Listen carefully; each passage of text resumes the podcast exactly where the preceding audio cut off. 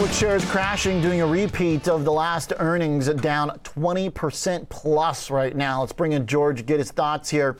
Uh, GT, it seems to me the jugular in this report is not a bad thing. In fact, the jugular to me is that they are free cash flow positive, expect to be in fiscal 22, and will be so going forward. That you can make that type of announcement that you are cementing your role in the marketplace and your stock crashes 20% tells me people are jumping off the growth train. Yeah, I think it's the same. I'm not going to say it's the same situation as Facebook. Very similar.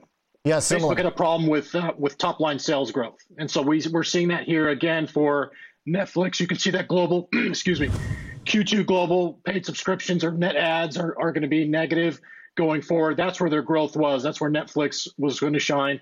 I think the same thing with happened to Facebook. Top line sales and user growth started to decline. So we can also see that seems to be encumbering Netflix. It's it's free cash flow positive, much like Facebook. It has essentially the objective of profitability going forward, but overall top line sales uh, don't necessarily look like they're very promising going forward.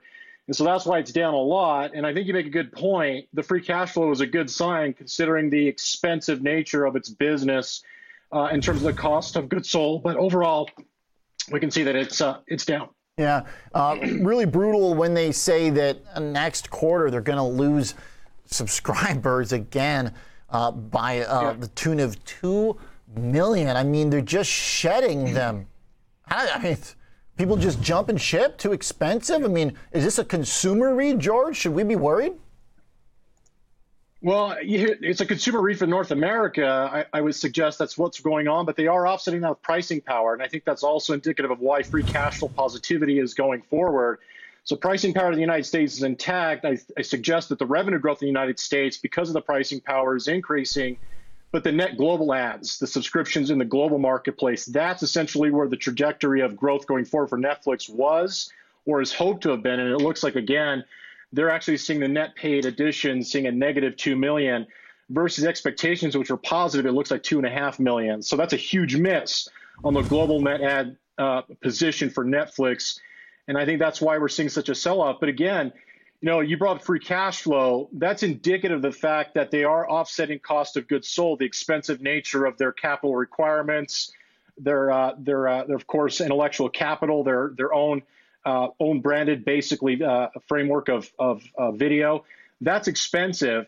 They're offsetting that because of higher prices in North America, but now the next phase of growth is globally, and I think that's where it's stuck uh, going forward. But again uh, you know, we're seeing this sort of challenge in subscriptions based services, whether it's social media or Netflix, in this case for streaming media, uh, being challenged. And that's really a North American issue, and it's a global growth based company. But again, uh, this is a quarter in which they have the, uh, the objective of net subscribers for global growth declining, and that's where we're seeing a challenge.